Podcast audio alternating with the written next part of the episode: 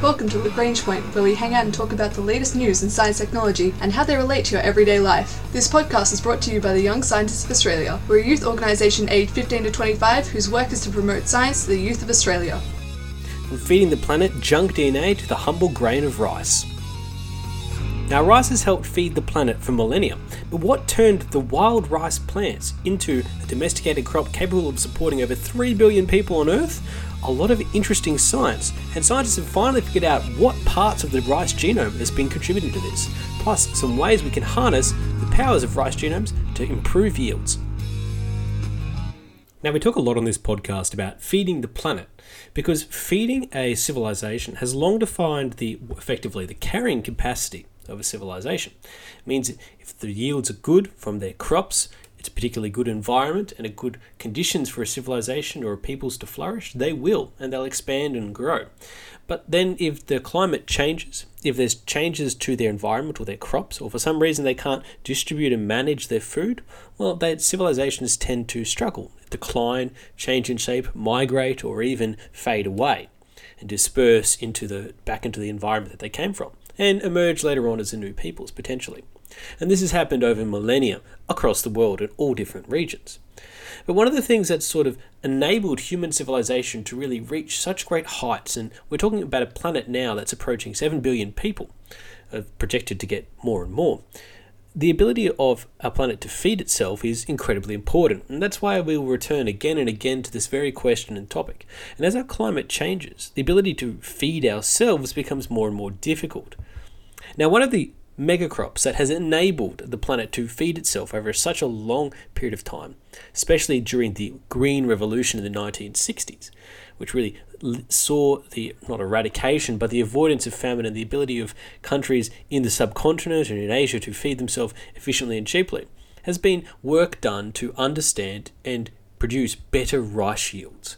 Now, rice as a staple crop feeds a significant portion of the planet, pretty much alone could be considered the major staple crop of the entire planet, depending on where you look. But the problem with rice is that we've been domesticating it for centuries and millennia, turning it from the wild grains of rice that you see growing into the fat, fluffy grains of rice that we can eat and survive off so well. Now, domestication of rice is the story of civilization for the most part, but trying to understand why the domestication of rice has worked and what parts of the rice genome have actually led to its ability to produce fatter seed grains with higher starch content. There's been somewhat of a mystery. Now, in astrophysics terms, we have this concept of dark matter and dark energy. We can see, for example, a lot of the matter in the universe, but we only actually, when you think about it, can only explain a small portion of it. The rest of it we subscribe, and it's over 70%, is to some combination of dark matter and dark energy. We know it's there, we know it has to be there, we know it has to do something. But what it is and how it works, we just don't know. And when it comes to the rice grain DNA, scientists have been struggling with exactly the same concept. Now, rice was one of the very first plants to actually be fully sequenced, having its genome, that is, and scientists have been trying to figure out exactly what makes domesticated rice so good compared to its wild cousins.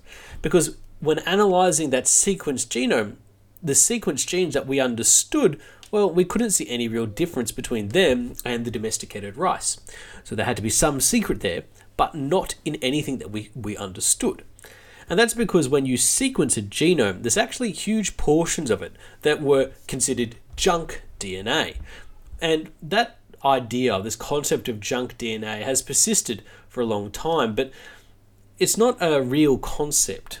A lot of the times, junk DNA is actually just parts of the DNA sequence, or maybe RNA, or long non coding chains of RNA, that we just either don't understand their exact function right now, or don't have a good way to sequence and image them. And this is one of the big things of genetic studies, trying to understand what all of those roles, all of those pieces of DNA and RNA floating around do is incredibly complicated. And it's taken some great studies published recently in the journal Science Advances involving researchers from in crop sciences from the Chinese Academy of Agricultural Sciences, as well as researchers from Washington University in St. Louis. Now, they've been collaborating to try and figure out exactly what's going on in the rice genome. especially compared to domesticated rice to wild rice, and solve this mystery of these genes that are making domesticated rice so much better than wild rice. And they have done this by actually investigating what was long been dismissed as junk DNA, and showing that some of this junk DNA plays an incredibly essential role in forming these key characteristics of rice that have enabled it to feed the planet. So, what exactly did they look at and how exactly did they accomplish it? We're going to dive into that detail right now.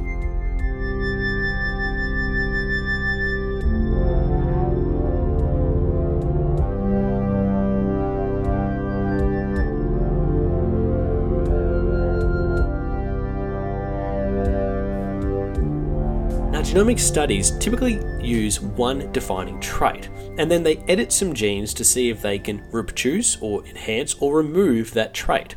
And from that, you actually be able to identify which parts of the genomes control which key traits, whether that be yield or resistance to a certain type of disease or you name it. These kind of traits are what genomics is about studying.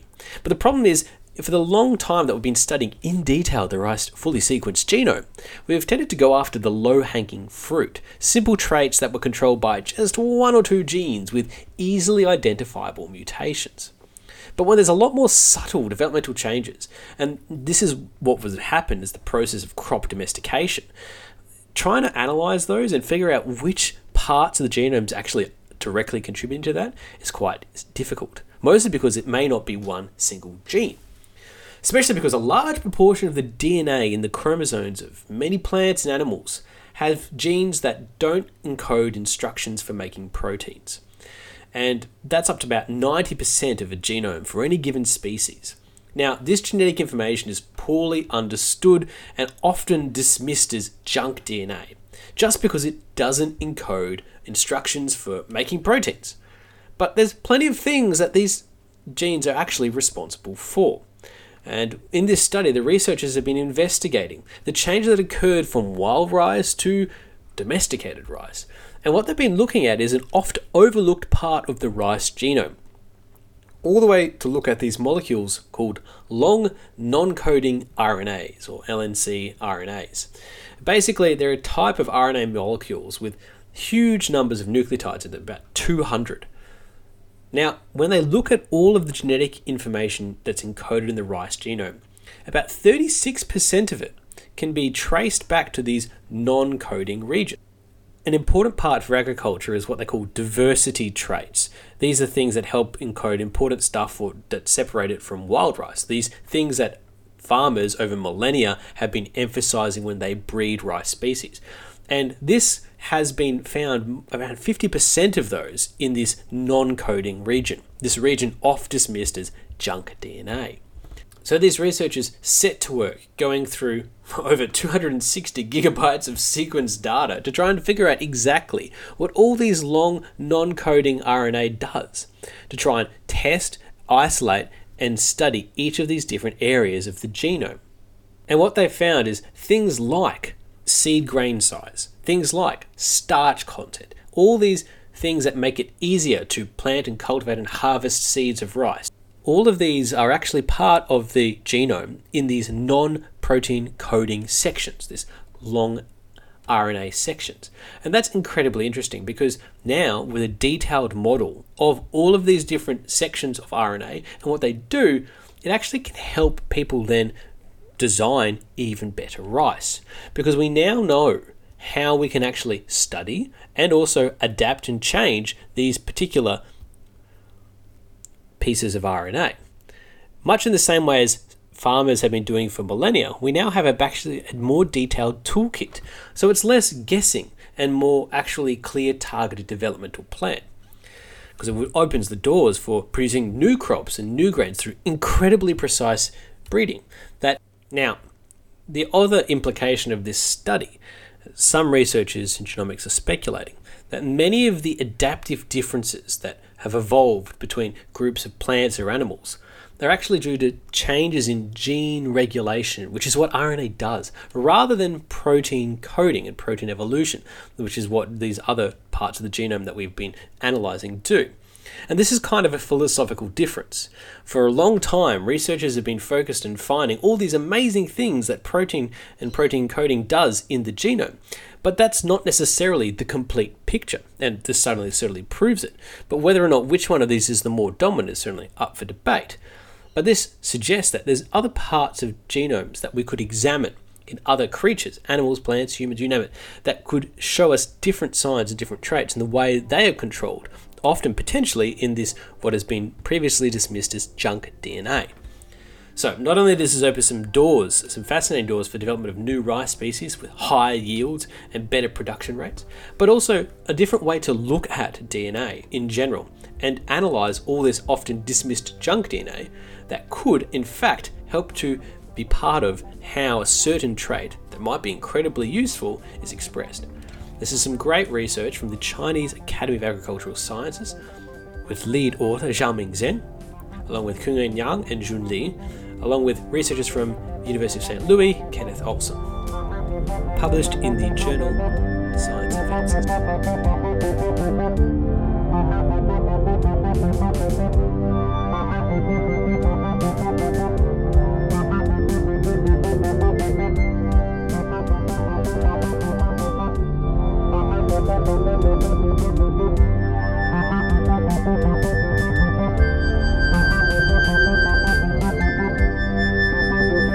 Example of researchers actually using protein coding DNAs to help boost rice yields just got another recently published paper outlined in The Plant Journal by researchers from the University of Hong Kong as well as the University of Calgary and Rothamsted Research in the UK. They've actually even gone to the extent of filing a patent.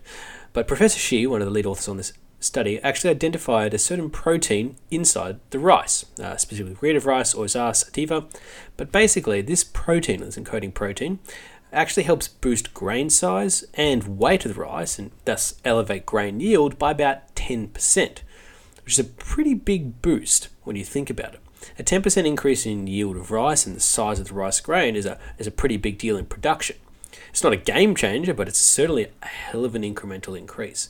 And it's this kind of things that is actually uh, used quite a lot. And researchers are continually finding new ways to breed new types of species that boost certain things, either yield size or maybe resistance to crop.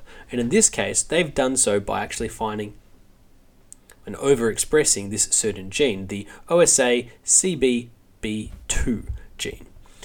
And the purpose of this gene in particular is it helps create a lipid binding protein that binds lipids such as acyl CoA esters, and that's quite important because that's a precursor for the seed oil. And oil production from rice is pretty important uh, to a lot of different rice species. So, boosting the oil content in the rice helps improve the rice size and weight, uh, but also the yield of the rice itself, too, because the more presence of that oil helps it develop a larger crop yield.